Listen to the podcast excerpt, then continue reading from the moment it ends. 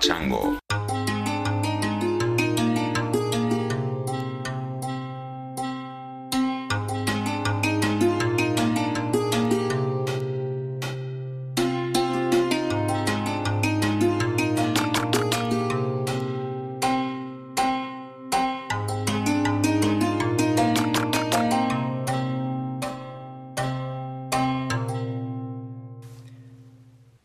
Chris and Tangentially Speaking listeners. Uh, my name is Tom. I'm from Seattle. I was cleaning our house today and I found another poem by my wife. Uh, she died from cancer about five months ago and left me alone with my 10 year old daughter.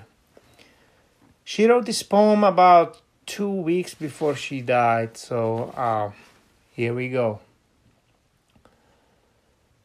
I am not going to cry I am not going to sob. When she looks at me straight in the eyes, I cannot show her face, her innocence. Her childhood cannot be shadowed by white and red destroyed. Blood cells like petals frozen by fake spring.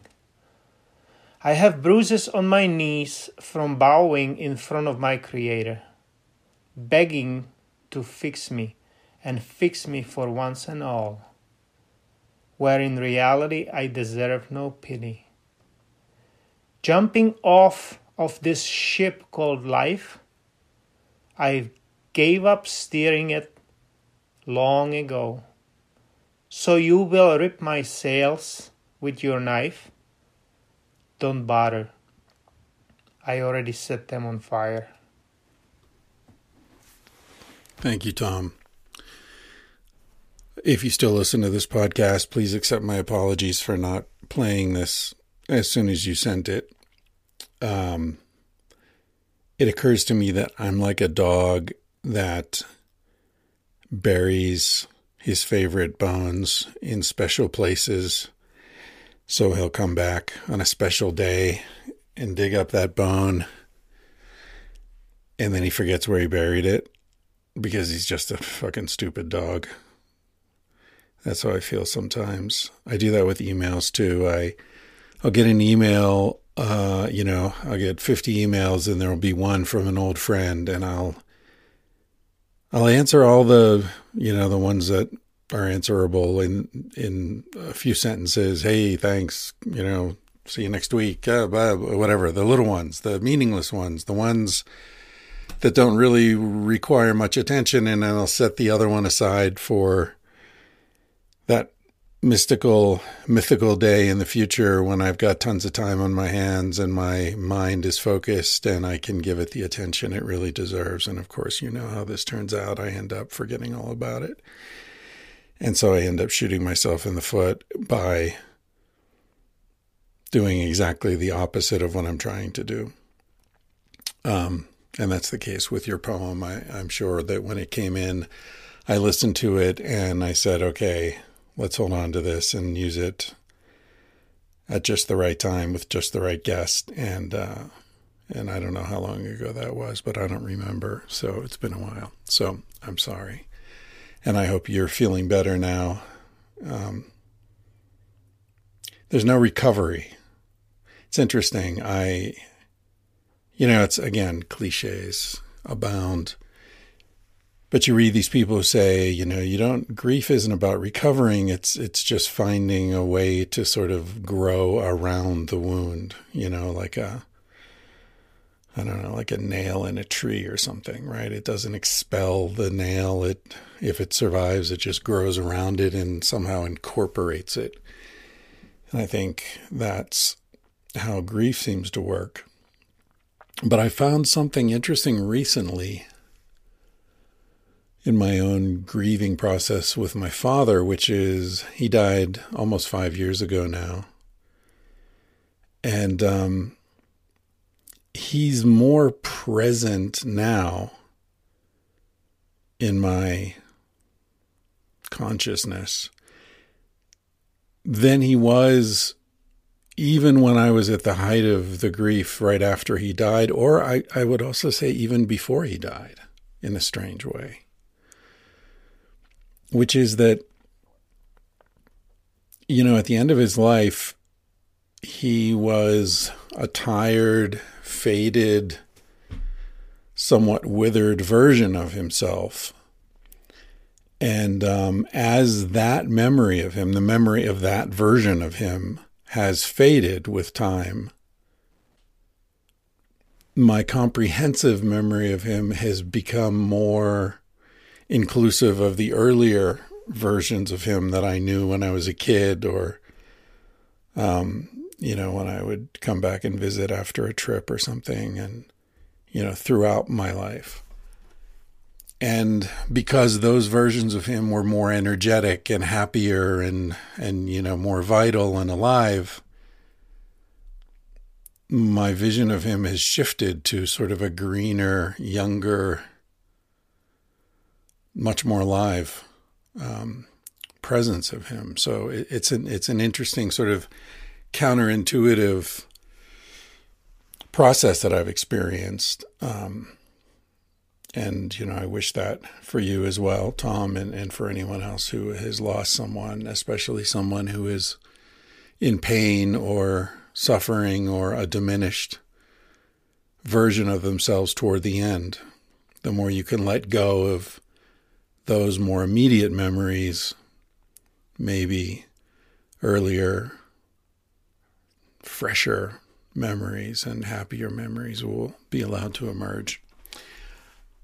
Here's hoping, right? We never know.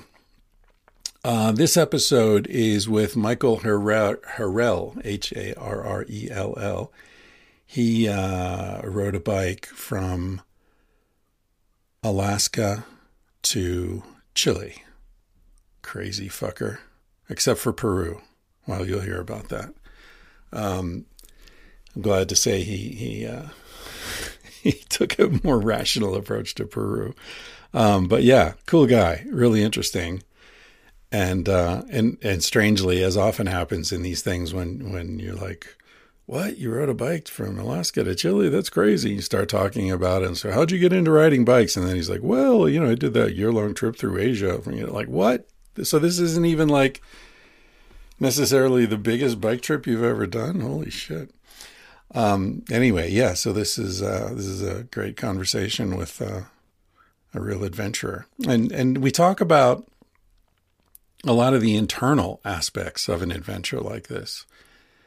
You know, the the things that happen when you're alone in your tent night after night after night after night after night, and you're alone on your bike day after day after day after day.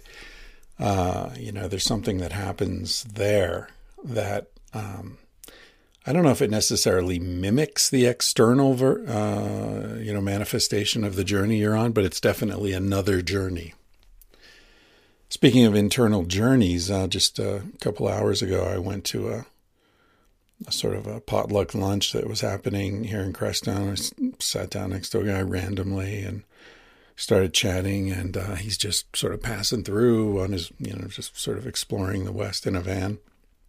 And uh, we got to talking about darkness uh, retreats, which he's pretty into, and he's uh, he's done as much as eight days in total darkness, and uh, his description of it was pretty amazing, pretty trippy.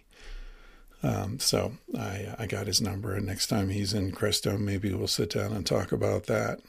Seems like an interesting thing to do. Uh, where are my notes here? I made some. Oh Jesus! I'm knocking shit off my desk. Um, yeah, so I just want to to let people know I've started doing something a little different. Um, there's an open thread at my Substack that I, I put up every month for people to chat, and generally it's just for paying subscribers.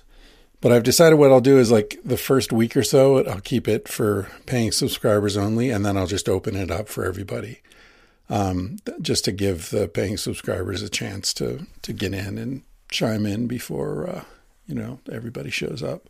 It's kind of like you know you invite the, the people who helped set up the party. You invite them to eat before the public arrives. So that's sort of the idea there. But anyway, it's open, uh, and this month's open thread. The question is, I, I, just ask a question. You don't even have to address the question. It's just a place to to meet other people and chat about whatever you want. Um, but I'll normally ask a question just to get the conversation started. And the question this month is: Is there any shortcut? Is there any way um, to sort of shortcut or, or foolproof the process of getting to know someone and knowing whether or not you can actually trust them. And I have to admit, there, I asked this question because of some experiences I've had, you know, and, and we all have them. And I don't know. I, I, think they're the most painful experiences that that I have in, in life, which is when you think someone is a friend, like a real friend, like someone you're going to know forever. And then, you know, they move away or you move away or they get married or I don't know, something happens, whatever it is. Maybe nothing happens. And they just fade out. Uh, could be that they fade out. Could be that they've decided that the friendship no longer makes sense for them. But they don't explain it, they don't address it, they just ghost you. Which, by the way, is something that's happened for centuries, but I think we just came up with the word for it since the advent of social media. But, you know, people would not answer letters back in the day, not answer, you know, telegrams or whatever. Uh, so yeah, the the thing happened, but it's it's weird. I, and I don't know.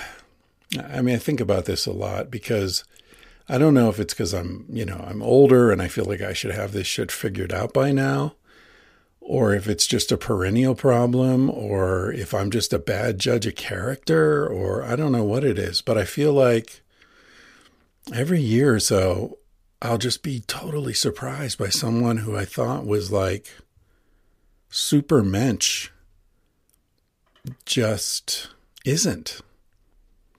And, you know, it's not to say that people don't have a right to end friendships. Of course they do. We all have to because we only have a certain capacity and you know to to have room for new people to come into that inner circle of your life somebody has to make room you know and um so I don't begrudge anyone the right to reshuffle who's in and who's out, and you know, um, but without any kind of explanation, um, it feels like a very passive aggressive knife in the back kind of thing. And I, I, I hate the whole concept of closure and you know finding the body is going to make you less upset about the death or something. I don't know. I've never been through that. Maybe it does help but it seems like a weird kind of artificially constructed um, idea to me. Um, but I have to admit that when it comes to, to friendships that end or transition into something else, uh, the lack of the consideration of of facing the difficult conversation, even if it's an email or a text, and just saying, "Look, you know, since I got together with this woman, um, you know, there's some friends of mine, there's some friendships that uh, she's uncomfortable with, and you know, I'm sorry, but you know, I, I gotta like sort of reshuffle things." Um, yeah, that's not an easy thing to say to someone, but if that's the truth, and if you give a shit about the person, even though you're not going to have them as an intimate friend in the foreseeable future, I do feel like we owe each other something. You know, it's like it's like the guy who fucks the woman and doesn't call her the next day. It's like that is such a lame move, man. It's so lame. Um, because it leaves her questioning everything. And it's it's like this with these friendships. It's like, did I offend you? Did I forget something? Did I call someone the wrong name? Did I, you know, like what the fuck happened? And and it leaves the other person just questioning everything.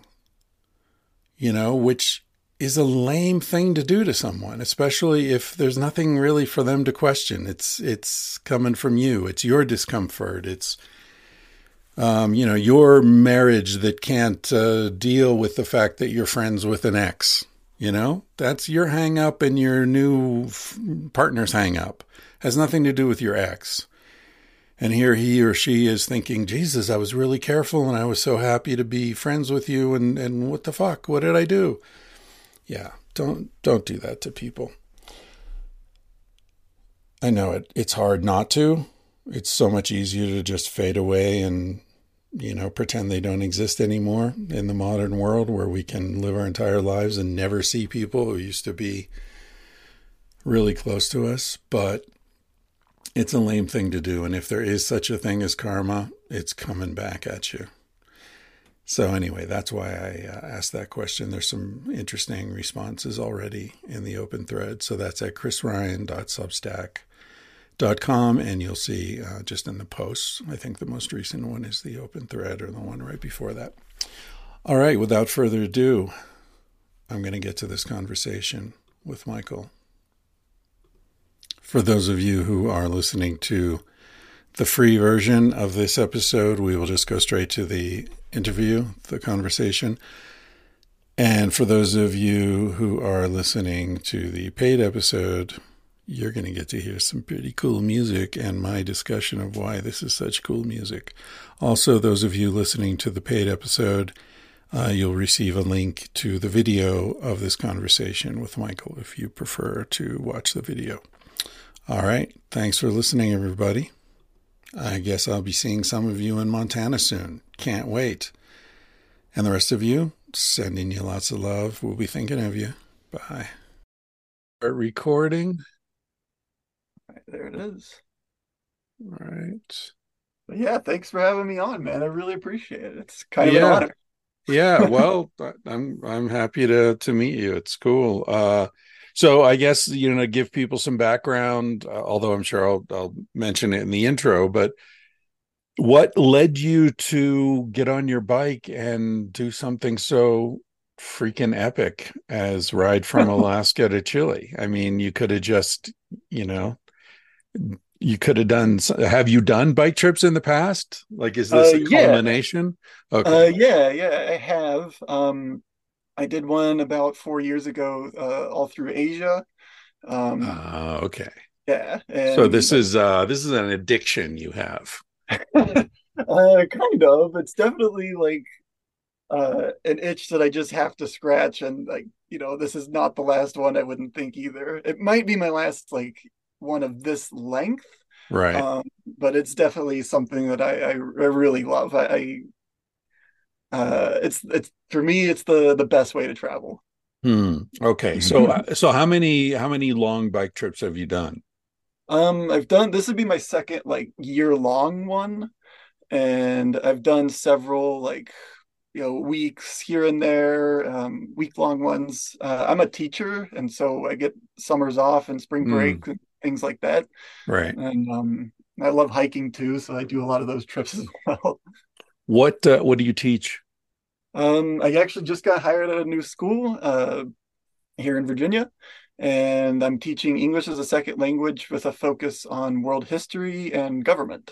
Hmm. And this will be for high school, um, yeah, which is an age I haven't taught for a little while. I was doing middle school before, and yeah, so I, if you asked me a couple of years ago what would be a perfect job for me as a teacher, it would be teaching world history to ESL students. Like, yeah, that's my Hmm. jam.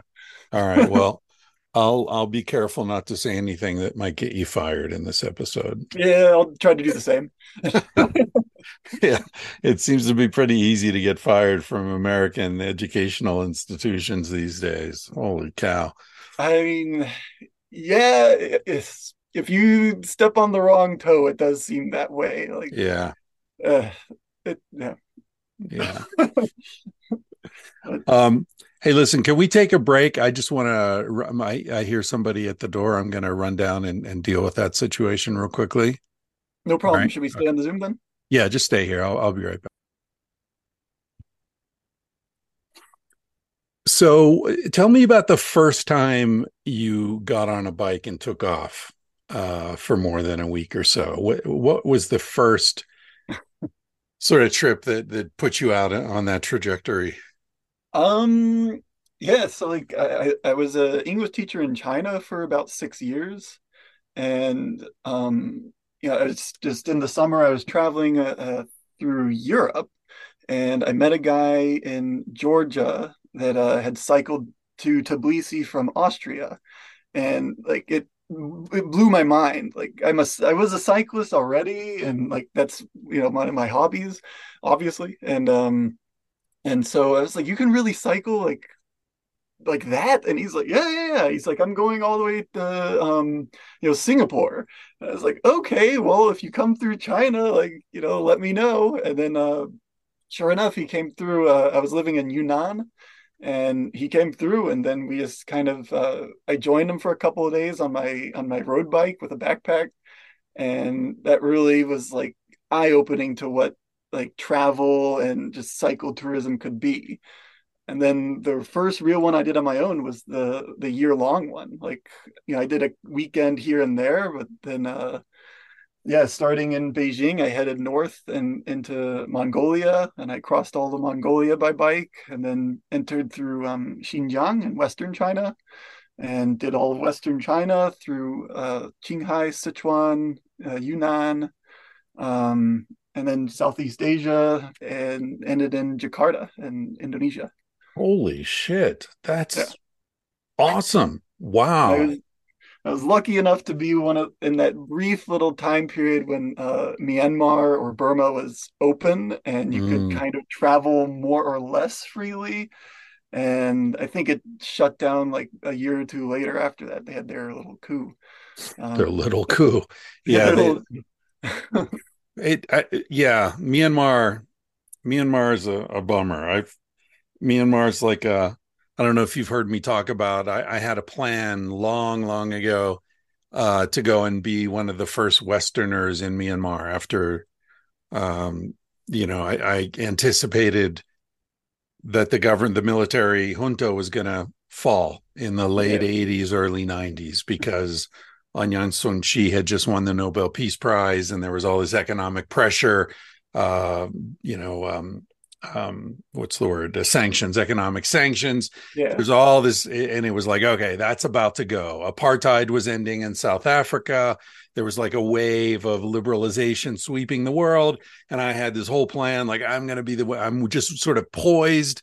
I had my esl certificate. I was going to be like one of the first you know western english teachers to roll in there and i was you know 27 or 28 I, everything was perfect the fucking generals never gave up. they'd never let go. Those fuckers. Oh uh, yeah, and here and they're back, man. they're back. Yeah.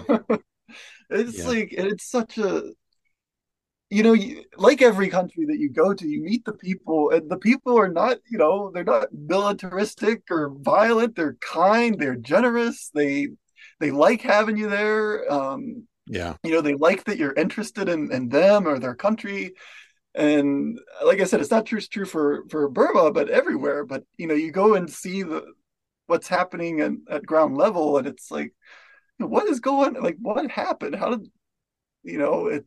Yeah, yeah. it's it's almost. I mean, I hate to think this way because it, the implications are horrifying, but there, in my experience, there's almost an inverse correlation between the oppressiveness of the government and the kindness and openness of the people.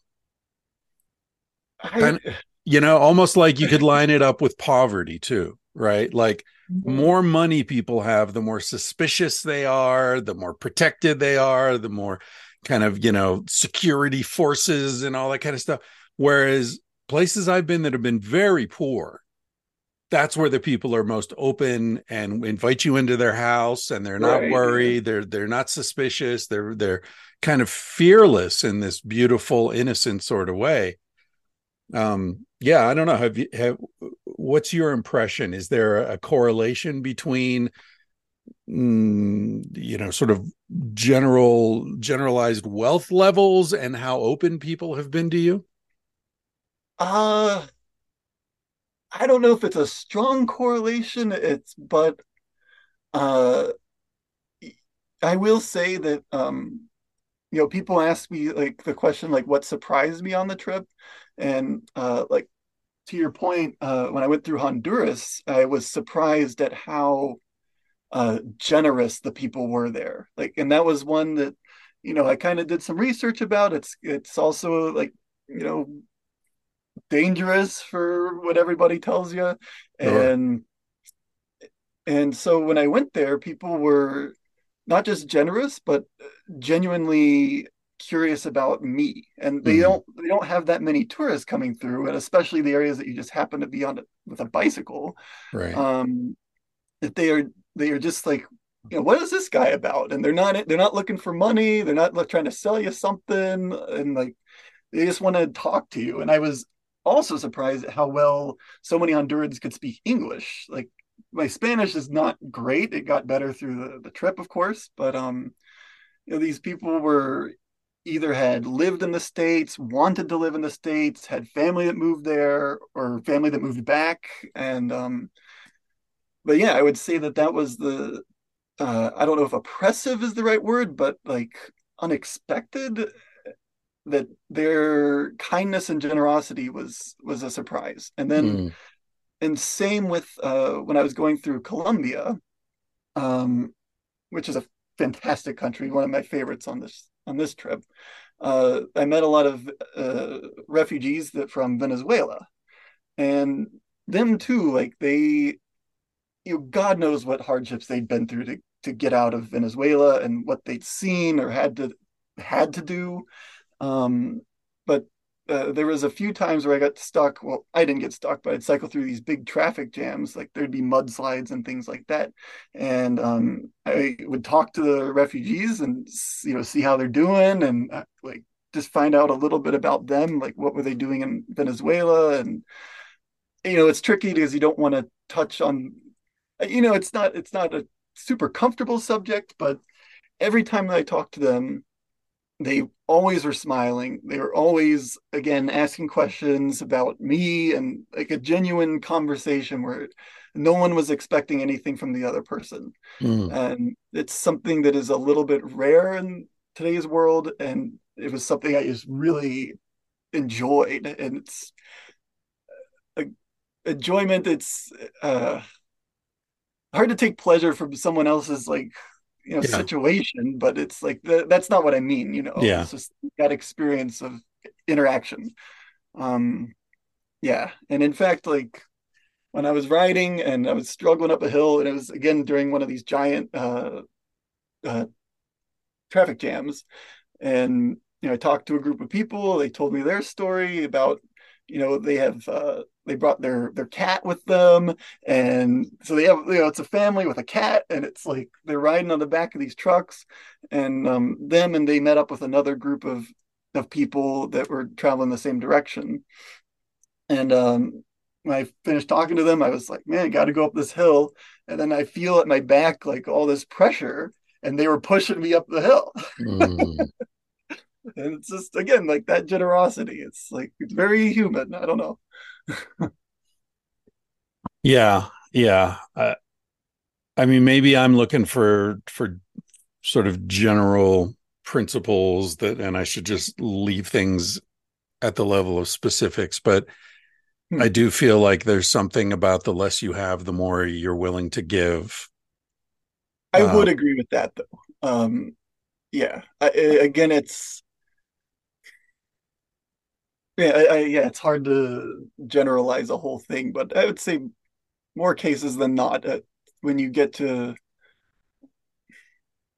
hard to say yeah yeah, I, I remember talking a long, long time ago in the 80s when I was living in Manhattan. I remember talking with a homeless dude, and uh, and he said, you know, the nicer people's clothes are, the less likely they are to give me anything. Um, you know, it's like, yeah. and and I've thought about that a lot over the years, and you know, like when I was hitchhiking, I, I never expected like a flashy new BMW to stop and pick me up. Right. right? It, it was the old, you know, just barely running Volkswagen van, you know, like the car that maybe they didn't have enough gas money and they were looking like maybe I'd pitch in or, you know, it, it, it's, it makes sense. Like when you're, when you're close, when you're close to your limit, the the sort of you know cooperation and and and you know um, sort of everyone helping each other it makes more sense because you need it too. You're receiving yeah, yeah right? those people were on the back of somebody's truck. They were receiving generosity from someone.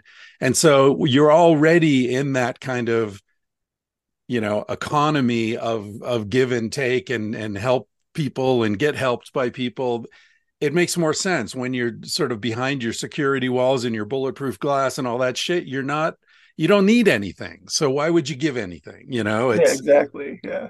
It's weird. well, the reason why I, I was pushing back a little bit on it is just like when I, in China, for example, I, I would say China's heading in that direction of like they have everything and therefore maybe not giving because they have. And but in my experience it, it was not that way. I found mm. the chinese very again very generous and really willing to go out of their way to help you or find an answer to a question. Um, and I, so that's that's uh, malaysia too which is kind of a, on the wealthier end. And yeah yeah but well, it's also there's also cultural stuff, right? I mean, that's Chinese culture, yeah, you know, kind of my yeah, yeah, and also as you know, you you speak Chinese, I imagine, I do to some extent, right? So you're there, what six years? You said, yep, yeah. So I don't imagine they meet many Westerners who who they can actually communicate with And That's another thing, yeah, that I also kind of factor into this probably you know somewhat biased opinion, but yeah, that is also quite a shock to them when yeah, traveling around somewhere and they meet a guy on a bicycle and start spitting some Chinese at them. right, right. That's awesome. That's really cool. I one of one of my regrets is I traveled a lot in Latin America before I spoke Spanish, and then yeah. I learned Spanish later, and it was like, oh man, so many so much. Yeah. I missed so much. Exactly. Yeah, yeah. And it was stupid. It was like if I had known I was going to learn Spanish eventually, anyhow, you know, I I should have just set aside six months and learned it, and then exactly. You know. That is that is definitely one of the lessons I learned on this trip. Was like next trip I go, like I am learning the language of wherever I happen to be. Like right. not knowing Spanish. Uh, like I said, it got better and I could be somewhat conversational towards the end of the trip, but you know, you're just learning it on the fly. I'm not actually sitting down and like, right, you know, memorizing the correct terms and certainly not the grammar. Um, but yeah, like you just you miss out on a lot of opportunities. Like I would, I met other people, other cyclists that could speak Spanish very well, and it's like, man, their experience is so much different than mine. Like, yeah, yeah yeah.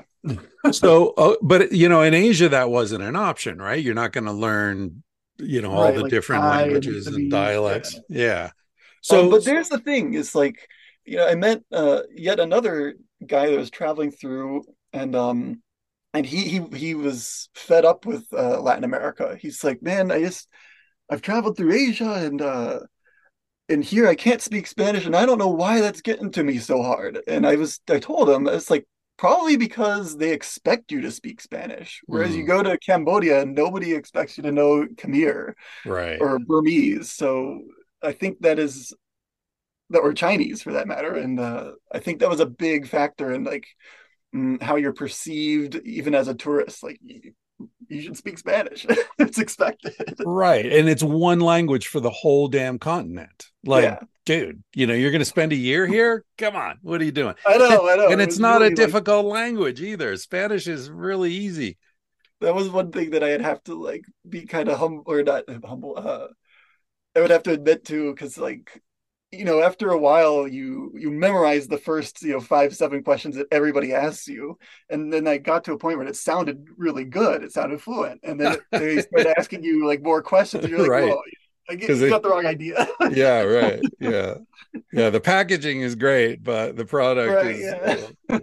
yeah. yeah. I my I mean, I'm really bad with languages. Unlike you, you seem to have more facility. I'm I'm really bad. But uh my thing with Spanish was, you know, once I lived in Spain um, and was teaching English, I found teaching English to Spanish kids was the best possible way for me to learn Spanish because I would definitely I'd teach them something and they'd t- teach me, right? And it was a fun game and they loved it. And so it's like, okay, I'm learning more than these kids are probably, you know. Uh, but it was great to get through those initial uh, you know, the basic grammar and expressions and all that.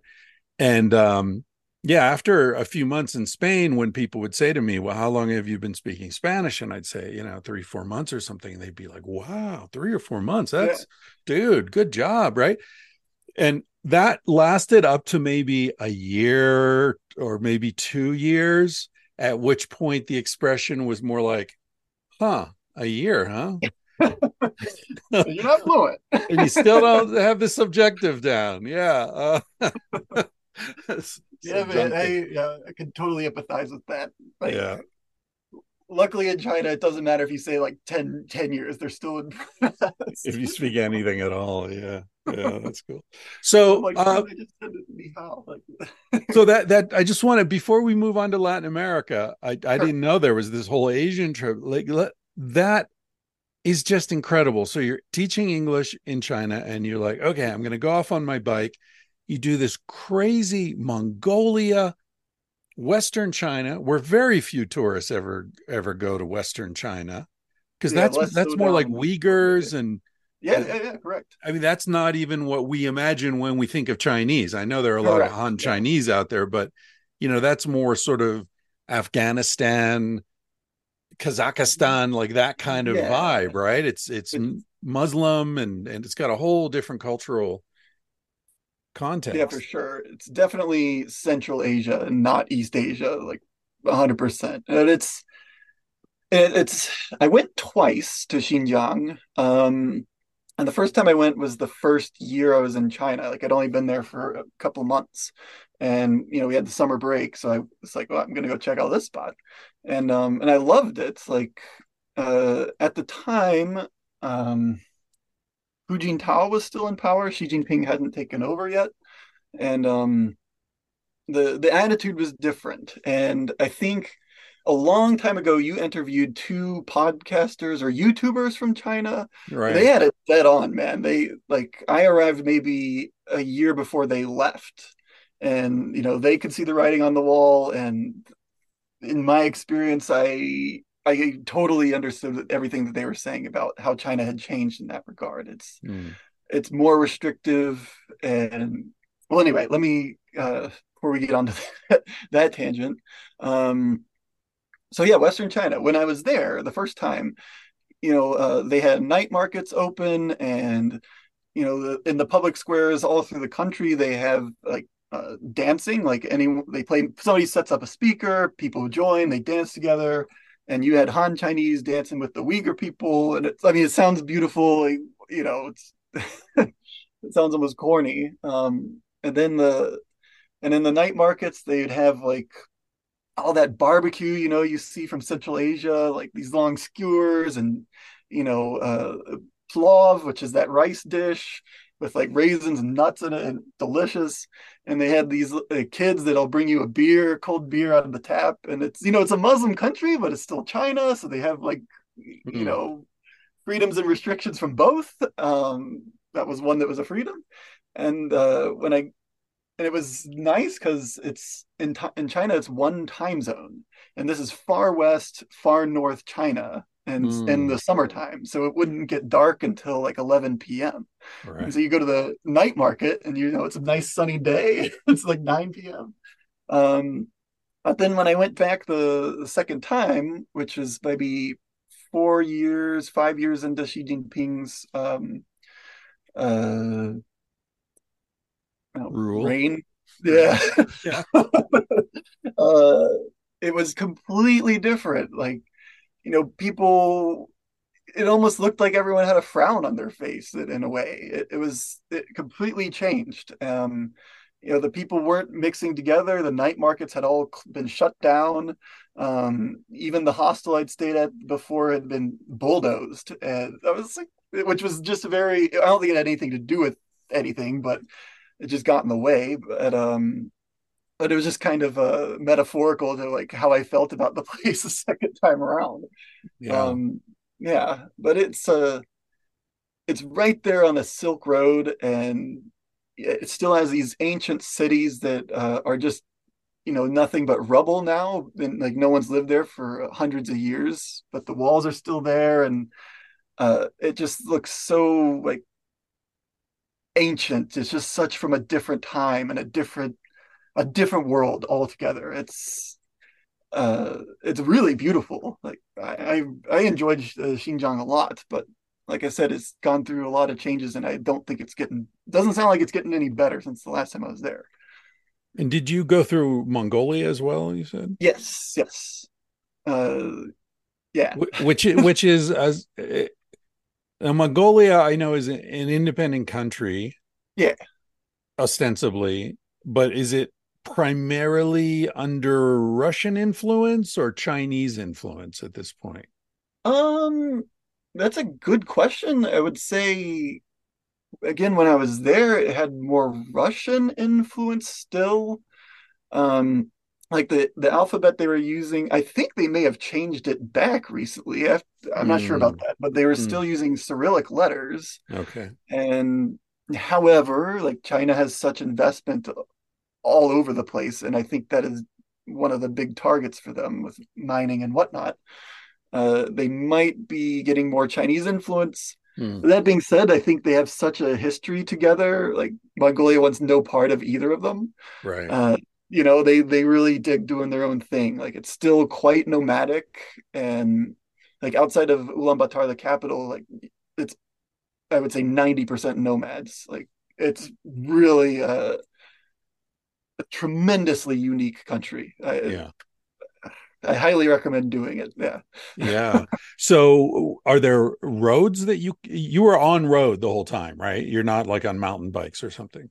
Correct. It's a it's a heavy it's a fully loaded touring bike, steel frame, it weighs a ton. Um, but I like traveling. It's funny because I tell people I like traveling comfortably, and they're like, "What are you doing? You're on a bicycle. Get a motorcycle. yeah, where's your SUV, man?" yeah. But it's like you know, I bring like a cot and uh like sleeping bag. I have like a fan. you know, really? Wow. When I get set up, I want to be set up, man. So uh, how much? How much? How many pounds uh, of gear do you carry? Mm, in the end, it's not crazy, but I'd say upward of 50 pounds. Hmm. So, so, like if a cot, I mean, that's a that's a serious commitment. That's a major decision right there. Well, you know, I, I went to the like literally, I think it was a day or two before I left on. This was a recent addition. Uh, day before I left on this trip, um, I went to REI to pick up some odds and ends, and um, and I was looking. I was like, man, they got these cots here though. Like, you know, I laid down on it, and it's just perfect. I was like, all right, I'll buy this. And if it works out, it works. If it doesn't work, mm. it hmm. doesn't work. And, it's a um, nice gift. Yeah. Yeah, you know, and then uh but it doesn't it weighs like uh it's a lightweight cot, you know, weighs like a pound and a half or something. Um but worth it. if if anyone hears a weird noise in the background, I'm lowering my adjustable desk right now. There. Oh, okay. Cool. Yeah. It looks funny because it looks like you are raising up. the background stays the same. Somehow the background didn't move. I've just gotten three feet taller. Uh, yeah. So, uh, yeah, cots are. I. I mean, I'm 61, so I'm definitely into the, you know, beyond the age where sleeping on the ground is is really something I want to be doing. Right. Um, but I imagine after you've been riding all day, getting out that cot must feel really good just to be up, no bugs to worry about, no rocks. Right. Yeah. Are, was... do you, you, have a tent as well? Yeah. Yeah. Yeah. Yeah. Uh, yeah. Like I said, I'm fully loaded. Got yeah. the stove, uh, I would say like the clothes is where I cut down weight a lot. Uh, like I have like two cycling outfits and then one outfit that's for not cycling, and then one basically a t-shirt that's dedicated for sleeping only. Um, so you're like wearing spandex? Are you are you one of those like French dudes nah, out there? I mean, you have your sponsors and all that. Uh, I definitely that's I would alternate between just regular underwear and then like cycling shorts as underwear, but I would definitely wear shorts over that. Right. Because you know, you walk into a store and like I don't really even like I don't know, if you're in Bolivia or something, you start walking around in spandex, people are right. they already look at you funny enough. So. exactly. Goofball with with like one of those helmets with the wing going back. Yeah, yeah like the teardrop. Yeah. Yeah, that's a big thing in Spain. I it's not a sport I really understand that that whole like, you know, the French with, the the thing they oh, do in France. France. Yeah, the Tour de France. Yeah. one one right now, man. What's that? Going on right now. Yeah, I think I think so. Yeah. I mean, they always have these terrible crashes and it just looks like, oh my God, dudes. I don't know. I mean, I like riding bikes. I've got uh electric assist mountain bike, which yeah, I ride cool. every like, day. It's awesome. People people ask me about those and they're like, Do you think that's cheating or what? And I'm like, no. Like I think whatever gets more people on bicycles I'm 100% for it. So, and I've ridden yeah. them and they're they're cool. Like They're uh, cool, dude. I it would be hard for me to go back to a normal bike at this point cuz the, th- the thing is like uphill and downhill it doesn't matter. You yeah. know, it's great. And I I fantasize about getting, you know, a fold out solar panel oh, and yeah. some saddlebags and like taking that thing, you know, across Utah or something where, you know, if I could just if I could charge up the battery, but it doesn't work out, uh, you know, energy wise. Um, well, like, uh, they have the trail system. Um, they have like a dedicated cycle network down the west coast, and the, it's the Route One, and they have every campground. They have like a hiker biker area, and most of them have electrical outlets. Oh, really? Yeah. Oh, and that's so cool. All your stuff. Yeah, and right. it's like they're only every like 20 miles or so like uh, i mean you know do research and whatnot but it's it's hugely popular. Like i yeah that's where i met most of the cyclists on this trip anyway.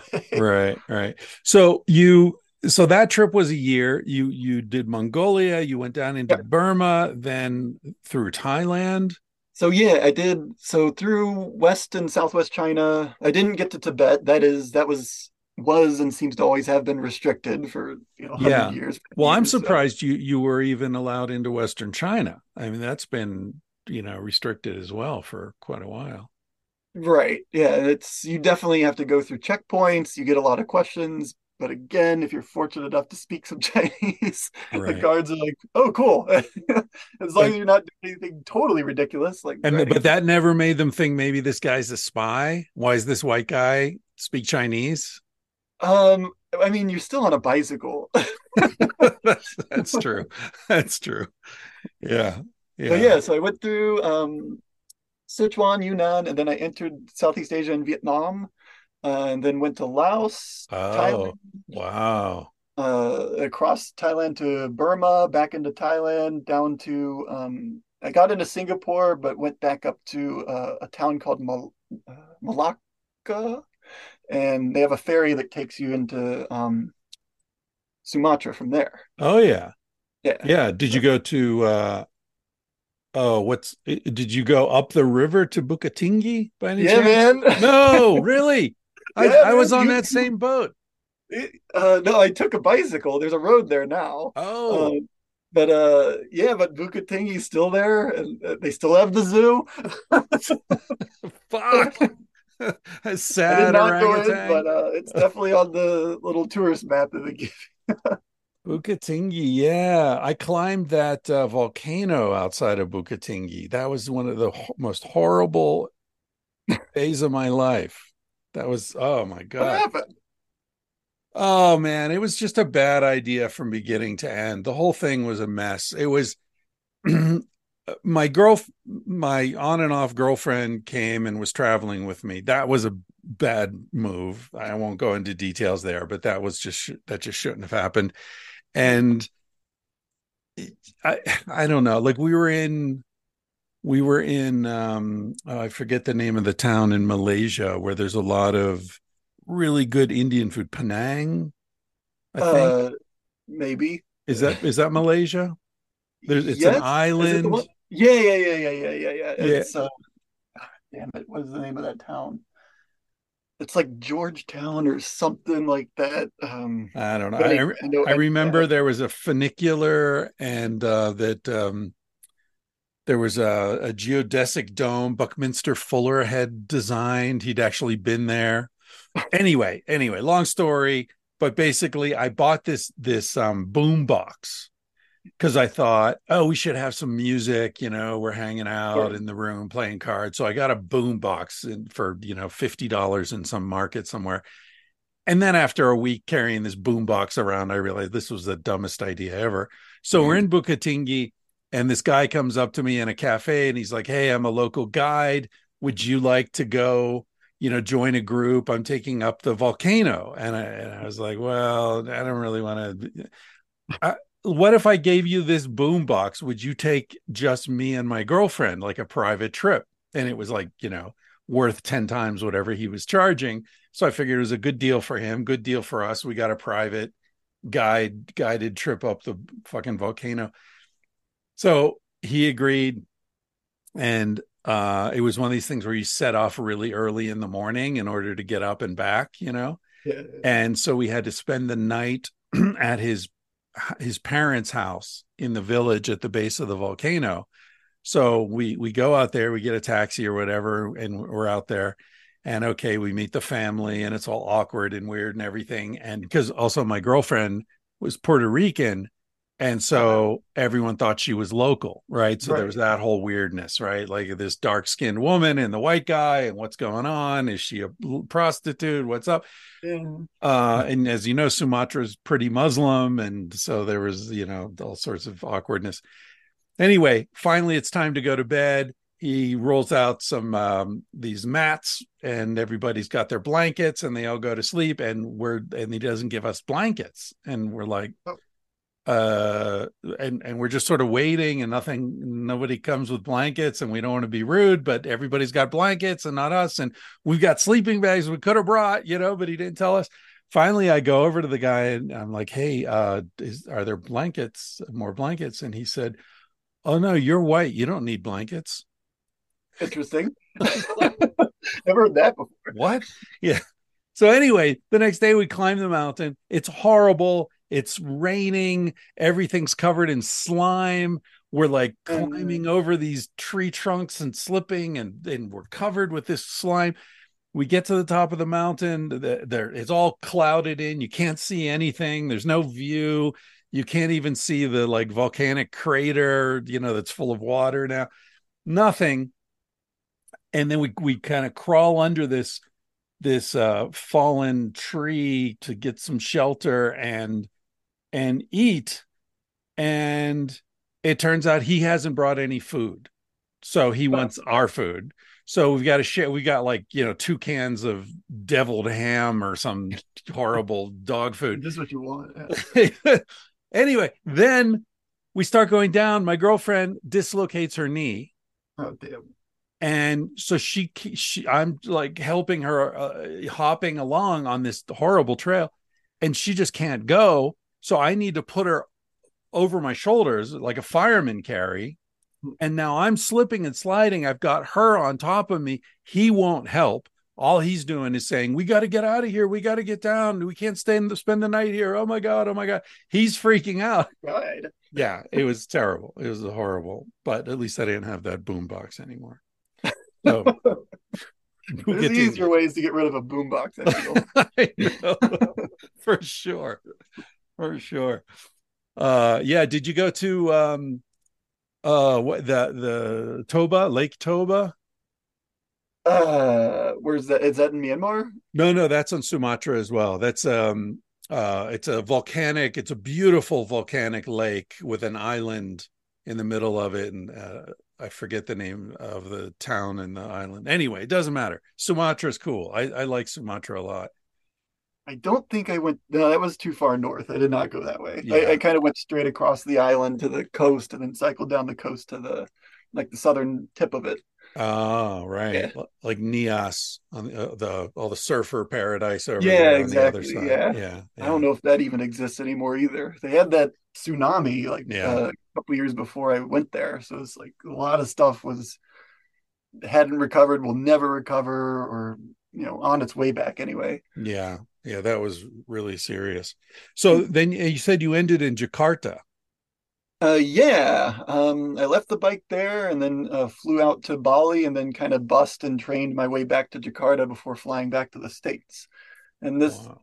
yeah, um, this was all part of like uh, me moving back from China to the US. Like I'd shipped all my stuff back home and then uh, I was like, well, I got nothing to do, so I saved up some money and that was kind of um, oh, I should mention like part of the impetus behind that trip was like uh, there's a, gr- a community called Warm Showers. I don't know if any of your other guests have mentioned that. Hmm. It's like couch surfing, um, but it's for cycle tourism. Hmm. And so, you know, you can host, you can stay, and it's free. And so I would, uh, I hosted maybe like a hundred people on that. And and when I was living in China, just I loved it. I loved being a host, and I loved being like making people comfortable, making people feel like you know they're back at home, and like we got food, we've got you know we got alcohol, we could do what whatever you know, and um and so just meeting all these people time and time again and listening to the different stories and different adventures and backgrounds of uh of people I met, it's like, yeah, I definitely need to be part of this. So Right. yeah, that was a big factor. And uh but yeah, That's Um, awesome.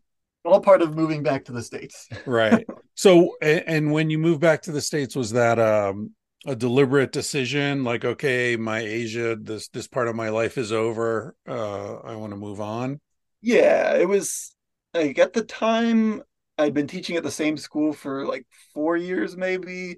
And you know, there wasn't you know, and I knew this going into the job, but there wasn't any move to like, you know, I wasn't going to be like a director of the, you know, uh, department or the headmaster, whatever you want to call it. Uh, and I knew that wasn't going to happen. And then I was like, well, I do like this cheat teaching, so maybe I'll get like I got a master's in uh, education, and uh, I wanted to do that, and so I was like, and now's as good a time as any. And yeah, I'd been in I'd been in South Korea before that as well, um, Hmm. and yeah, so like the Asia thing had been was I called it uh, mission accomplished, I guess. Right. Right. Uh yeah, you didn't meet someone and decide to get married and and spend the rest of your life there. Nah, yeah, not so much. There's uh plenty of nice people there, but yeah, never found the one, I guess. Right. Right. Yeah, that's always uh I mean for me that was that was it's something I think about getting older because when I was younger there was always this like, well maybe I'll you know, maybe I'll meet a Dutch girl and and I'll live in Holland the rest of my life or you know, maybe I'll I'll meet a Brazilian chick and then I'll and I'll learn Portuguese and you know there was always this kind of like never know what the next chapter is going to be. Right, yeah. Uh, yeah, and then you get to a certain age where it's like, yeah, I, I don't think there are going to be a lot more chapters. like, I, I sort of see see the trajectory here, which is good. I'm I'm fine with it, but it's definitely a different, you know, different phase of life. Um, yeah. They so- growing up, man. It is growing up and growing out. Um, you uh, so then you came back and you were where were you living in the states? Um, I mean, I kind of moved, uh, or I kind of bounced around. Uh, my sister offered to take me in for a few months, and and she lives in Madison, Wisconsin. Mm, Um, so I stayed with her and her husband, and then I moved to my parents' house, and they live in uh, Chapel Hill, North Carolina, and uh, that was kind of where I had like established residency as an American living abroad, right. and if that makes sense, and um, so like my driver's license is from North Carolina, Dude, I still use my mother's address. Yeah, yeah, I, I do as well. Yeah. exactly. It's, it's the one I know. It's dependable. It'll always be there. Yeah. Hopefully. Yeah, Yeah. hopefully. Um, so anyway, and I, I so I moved in with with them, uh, and yeah, I just remember like day two or three of like moving back to my parents' house, and I was laying in bed on like the floor of my mom's like study, and uh, I was like, like, what the hell happened? Like six months ago, I was cycling the world. You know, I was living in China. Now I'm sitting on the floor of my parents' house. Like, I was like, I gotta get out of here. uh, so like, I found a cheap apartment and uh, yeah, moved out like a week or two later and started um, getting the masters at UNC. And yeah, that was a good decision too. Learned a lot, and uh, uh, it's kind of propelled me forward in the teaching career. And yeah. So was this Latin American trip? Uh, well, not even Latin American. This this entire Western Hemisphere trip was this uh, to sort of mark the end of the master's degree and before you get into more of a career trajectory? Uh, so the master's only lasted a, it was only a year program. They do it quick, and mm. um, and it because it's designed to be for like you know working people essentially. So they want to get it done. Right. And so no i've been i was i moved up to this the dc area uh, when i graduated from that. And i was teaching in maryland for a couple of years. Uh, for this would be students from like I would say entirely from El Salvador, Guatemala, and Honduras, and, that was the middle school job. Um, and I think part of that was like kind of drove me to uh, go on this trip. Is this I'd, I'd never been to Latin America before, and I had all these students from Latin America, and that's primarily who you'll be teaching as a ESL teacher in the states. Um, so I really wanted to learn more about that and definitely get a, you know, learn a little bit of the language. And so why why go to Alaska? Why not just start in Texas? I mean, you got to go to Alaska. That was that was definitely a that's a top number one bucket list for me. It was to go to Alaska and like there's no better way to do it than by bicycle. I I loved it. Right. Like, so what did you do? You, you flew but... into Anchorage and started from there? No, I did uh Prudhoe Bay, the top. Dude, you're you're kind of an extremist, aren't you? it's weird because it's like people say that and it's like when you do it it's when you're in it it doesn't feel that extreme you're just you know you got your tent you got some you got enough food you know you cycle all day and pitch a tent and then uh, eat your food and do it again and like you know i never felt like particularly in danger or anything like that. And that's I'm definitely not trying to seek out like I'm not a thrill seeker in that regard, that's for sure. Right. But it's like you know, you I don't know. I, I, wanted to see that. It's a part of the world that I've never seen before, uh, like tundra or the far north, the midnight sun, everything like that. And right. so I was just, and this, a lot of cyclists, a lot, um, the Prudhoe Bay to Ushuaia route is like a, one of the premier cycle touring routes on earth. And so originally mm. that was my plan, but you know, after a year, I'm like, okay. so you, you came down through uh, the Brooks Range, right? The... Yep. You go over the Brooks Range into um, Fairbanks and you cross the only bridge on the Yukon River, which I thought was interesting. Hmm. And um, yeah, into Fairbanks. And then I turned east uh, and went through Dawson City and the Yukon. And, yeah, you went you went through Tok. Yeah, exactly. Yeah, yeah, yeah. Tok's cool. Yeah, I hitchhiked I that route. A, uh, a campground there, and you know, in I don't know, end of July last year, and then they sent me a Christmas card. It got to my parents' house. Yeah, that's cool. That's awesome. And like you know, when you register, you write your address down there, and then I didn't think anything about it, and then like He's like, "Hey, you got a Christmas card from Alaska. Who do you know there?" I was like, "Nobody." So there it was. That's cool. Wow. So, uh, how did you handle the Darien Gap? Uh, I flew. good. All right. Good. You have some sense.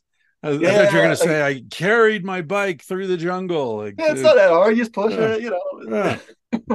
No, like uh, I, I I went to Panama City, and um, originally I was going to take a boat from uh, what is it, Eastern Panama to Cartagena, uh, but they're you can maybe I heard rumors that you can maybe hitch a ride on people's yachts and stuff like that, and that's like that seems okay.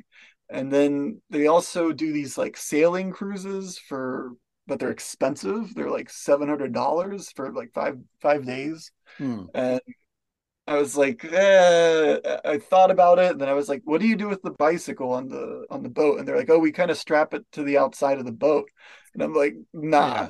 Yeah.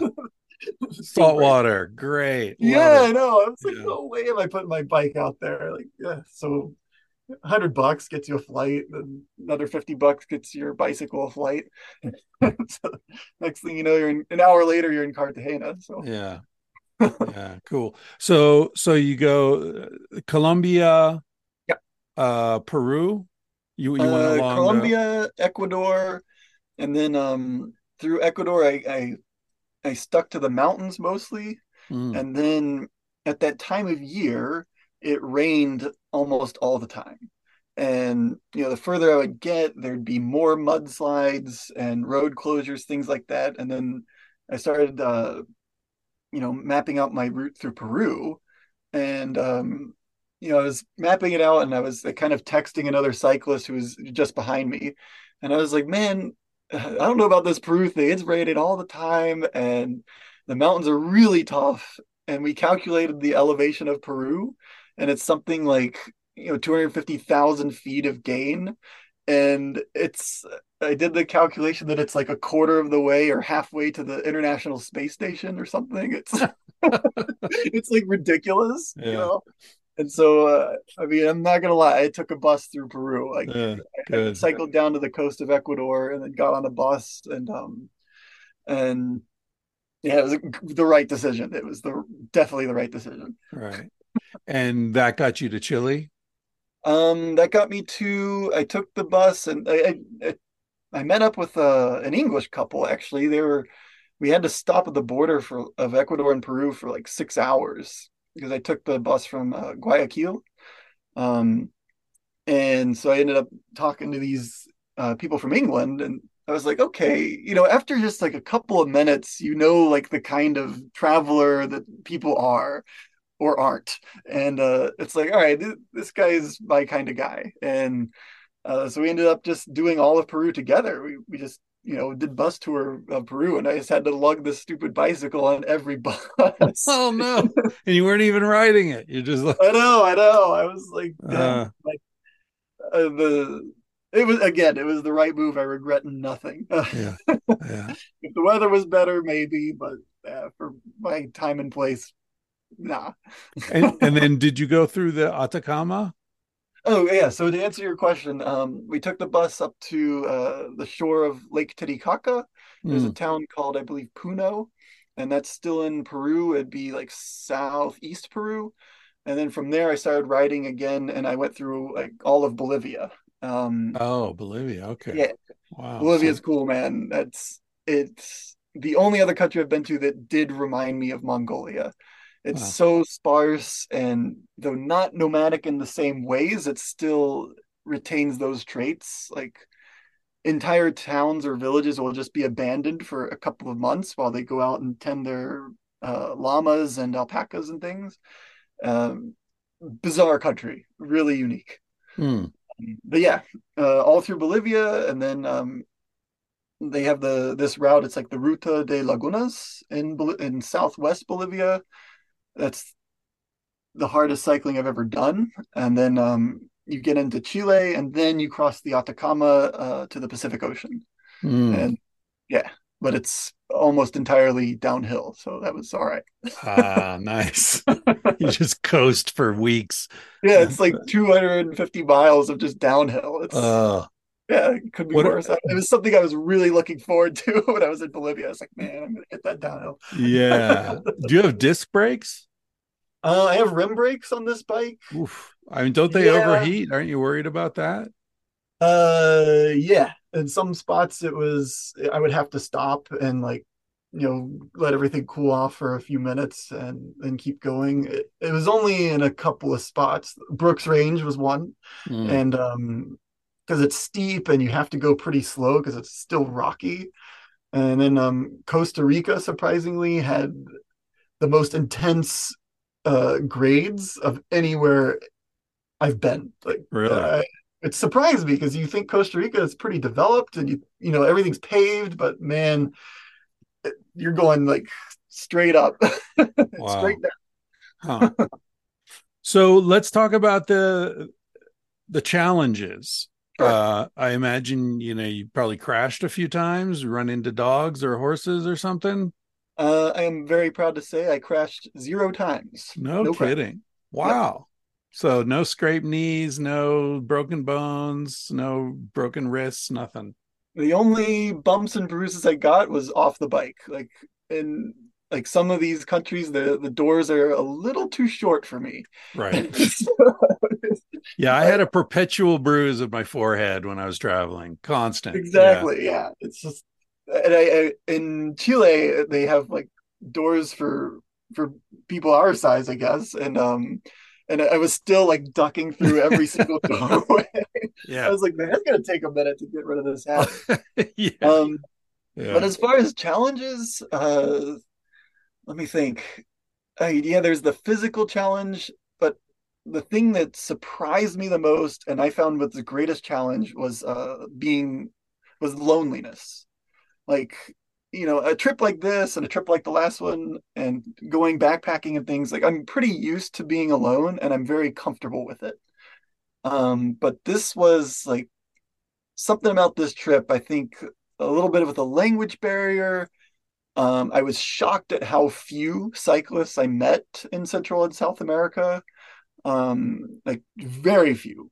And yeah, just uh you're I was alone for so long that it was the first time really in my entire life that I felt this feeling of being lonely. Hmm. And you know, you just eat so many meals alone, you eat dinner alone. That's the worst. Eating meals alone sucks. And uh after a while I would just go up to strangers and be like, you know, are you expecting anybody or uh, may I join you? And I never had anyone turn me down, actually. Um, they're like, no, no, yeah, pull up a seat. Yeah, come on.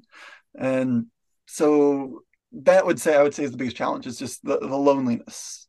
And yeah, like I said, it surprised me because it's something I'd never experienced before. So I, why was it more severe than Asia? Was it actually, do you think objectively you spent more time alone or was it that you were a different period of your life or wh- wh- I would say both of those factors. And uh, again, you're expected to know Spanish in these countries. And when you only come through with English, like people, I mean, they're still friendly and everything, but people aren't going to try to engage you in a conversation. They're like, man, all right. Hmm. And um, and I think just the places I was at were had far fewer tourists than Southeast Asia. You know, in Southeast Asia, you do meet a lot of more cyclists, and the places you go tend it's a bit more on the beaten path.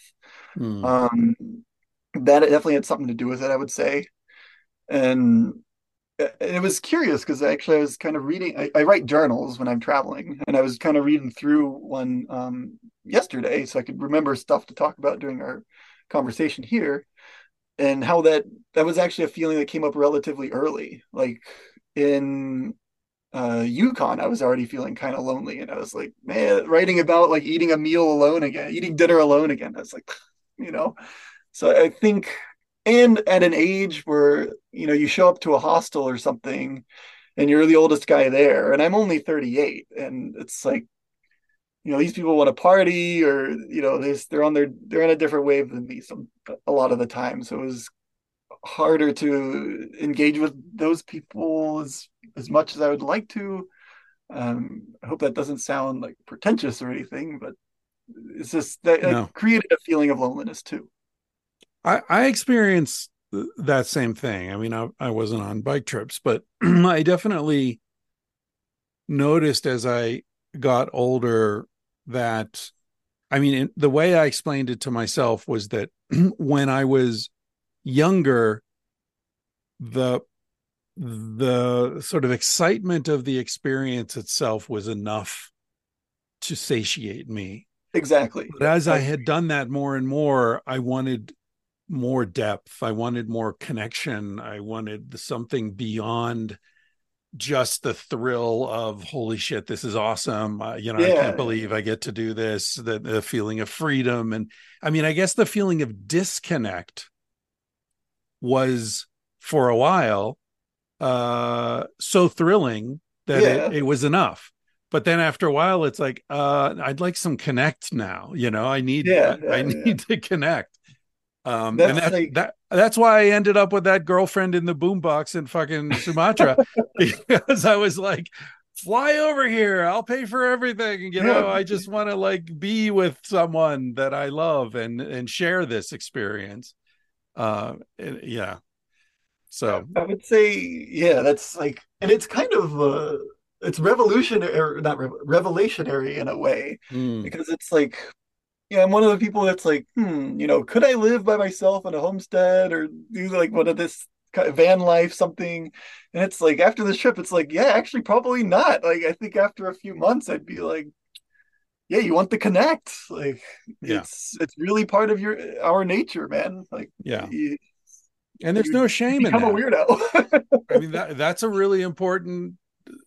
You know, I I think it's awesome that you you know you went through that the sort of phases right that you you mm-hmm. pushed yourself all the way in one direction and you really experienced that and and you had that also that you have the the humility and honesty to to acknowledge like this is not a hundred percent awesome all the time right yeah. like there there are real there are things missing from this experience too and you know, I, I was talking to somebody yesterday and, and we were talking about how these days, you know, with identity politics and all this, it it feels like people don't understand the difference between disagreement and betrayal.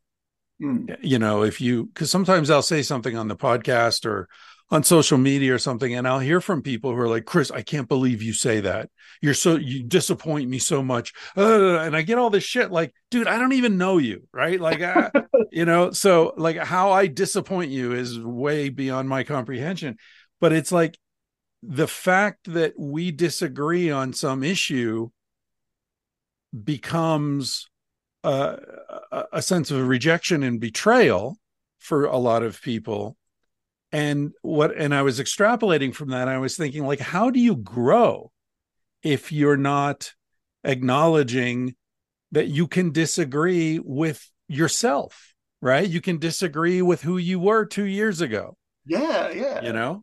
It's and like, that's not a betrayal that's just growth that's correct i think a lot of people have a hard time coming to grips with that and uh you know you know it's and when I was feeling this way, it's like you know it, it's this is I've told myself that this is my favorite thing on earth to do. I love traveling by bicycle, and then I'm out there and I'm in like you know Colombia. It's like a dream destination, and I'm not enjoying it that much. And I'm like, you know, what the hell's wrong with me, man? Like, why am I not enjoying this? I'm doing exactly what I want. I'm doing my favorite thing every day, and right yeah and so and that was it that was it and then it kind of what you were saying is like is this a dream that i this was a life dream of mine to cycle of alaska to south america and then it's like but is this a dream that is 38 year old me's dream or is this a dream right. from you know 30 year olds me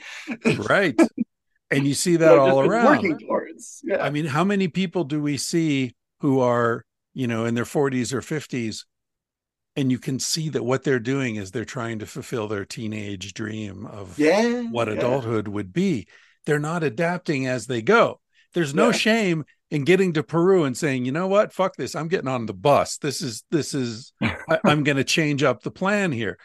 There's no shame at all in that. In fact to me that's wisdom. That's growth. That's and you know that's something deeper than just i'm going to do it and i don't care and i'm going to stick to it no matter what. That to me yeah. is i'm sorry that's not i know our culture admires that but i don't get it. I i think you adapt and change as you grow as situations present themselves as you meet different people like the british couple you met it's like well, that's an awesome experience to get to hang out with some cool people for a while. Right. Yeah. Like they, they saved the trip like for South America for me. Like That's little great. do they know, but yeah, we ended up traveling together for a few weeks and I was like, and thank God I just have some people to talk to. And like they happen to be English, which was also helpful just to, Yeah. you know, there's subtleties and that it, it, you know, a non-fluent or not native English speaker might not get. And then you get their little Britishisms too, which I always find amusing.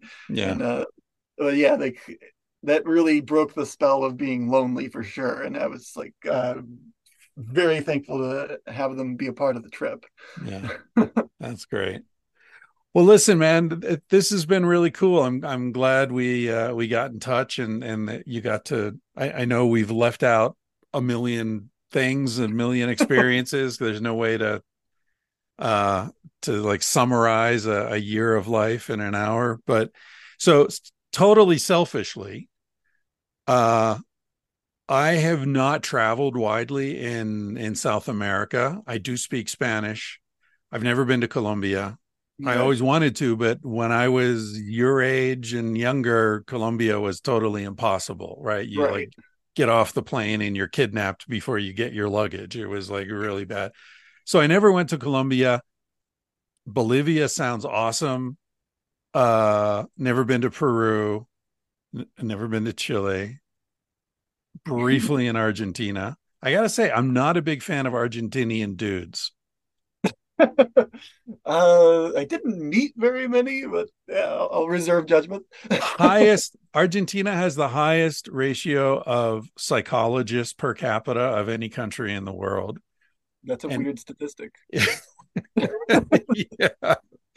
Uh anyway, so it sounds to me like it, correct me if I'm wrong, but the two countries you would sort of uh, highly recommend would be Colombia and Bolivia.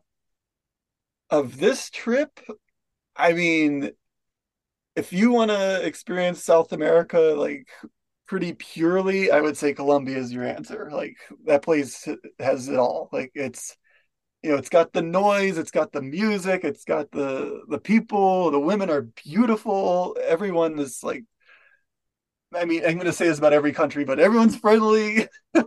uh, and it's like, but for me as a cyclist, it's like it has a strong cycling culture as well. Like they Uh. produce like um, Tour de France riders, and it's it's uh it's definitely a part of the country is cycling in Colombia, and so you get respect there as a cyclist, and people are very courteous as drivers. Um, uh, the food's I. it's not Mexican food, but uh, uh, yeah, it's all right, and um, it's cheap. Yeah. I would, and it has just like everything you want. Like it has jungle, mountains, beaches, uh, everything in between. So Yeah. rivers. It's it's breathtaking, honestly. Yeah. Yeah. My one my one hesitation is I don't salsa dance. I, I think that would be a problem. They really want you to dance there. they really do. Yeah, I was in Venezuela years ago and I met some Colombian people and and uh they took me out to a club one night and and I just I was like I just can't dance to this. Like I'm not a great dancer in the best of circumstances, but this this I just don't get that that like cha cha cha energy. Yeah, like and they do, and they do it pretty well. Oh, and it's oh, like, they're man, great. Some guy, and you can, yeah, you can shake it, man. They're awesome. Yeah, yeah. And I, I remember I said to them like, I don't really dance to this kind of music, and they were like, well, uh, "What do you? What kind of music do you people dance to in your country?"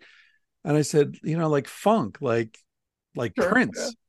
And they were like, "People dance to Prince?" Like they knew who Prince was, they knew the music, but they just couldn't imagine dancing to it. And I was like, "Oh my god, yeah, yeah." Yeah people uh, james brown you know like huh, really yeah Yeah, man. Yeah. Colombia, Brazil, you got to know how to dance. I'm not a dancer either, so it was yeah. That's another thing you're missing out. I think that's what It's- it's, yeah it's another language we don't speak right exactly. Yeah, it's like music. It's yeah. well cool michael thank you for your time man and for sharing your experiences and uh and good luck and and what's coming up thanks, man. Yeah, school starts in about a month, so getting ready for it. All and yeah, right. thanks for the opportunity. It's uh, like I said, I'm honored. He said, Baby, what's a big deal? Feel what you wanna feel. Say what you wanna say. You're gonna die one day. For example, I could kiss you just because I want to. What's the difference if you turn away? I'm gonna die one day. Why do you waste your time thinking about your reputation? Trying to meet an expectation, wondering what they're gonna say.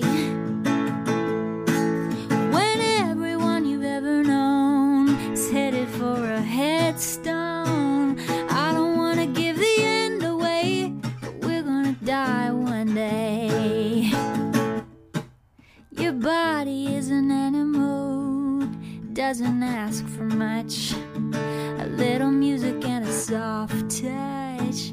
Why don't you let it out to play? Your heart is in a bird cage, singing in your chest. You wanna shut it up, but give it a rest. You're gonna die one day. Why do we waste our time thinking about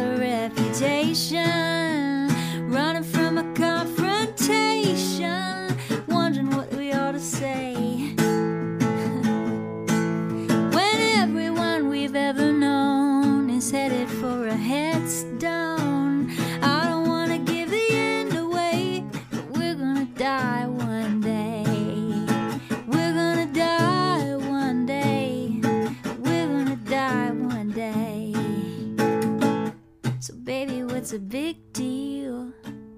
If you wanna be free, say what you wanna feel. Spend the night with me. I'm gonna take you up in my arms. And if we must go down, we'll go singing to the smoke alarms.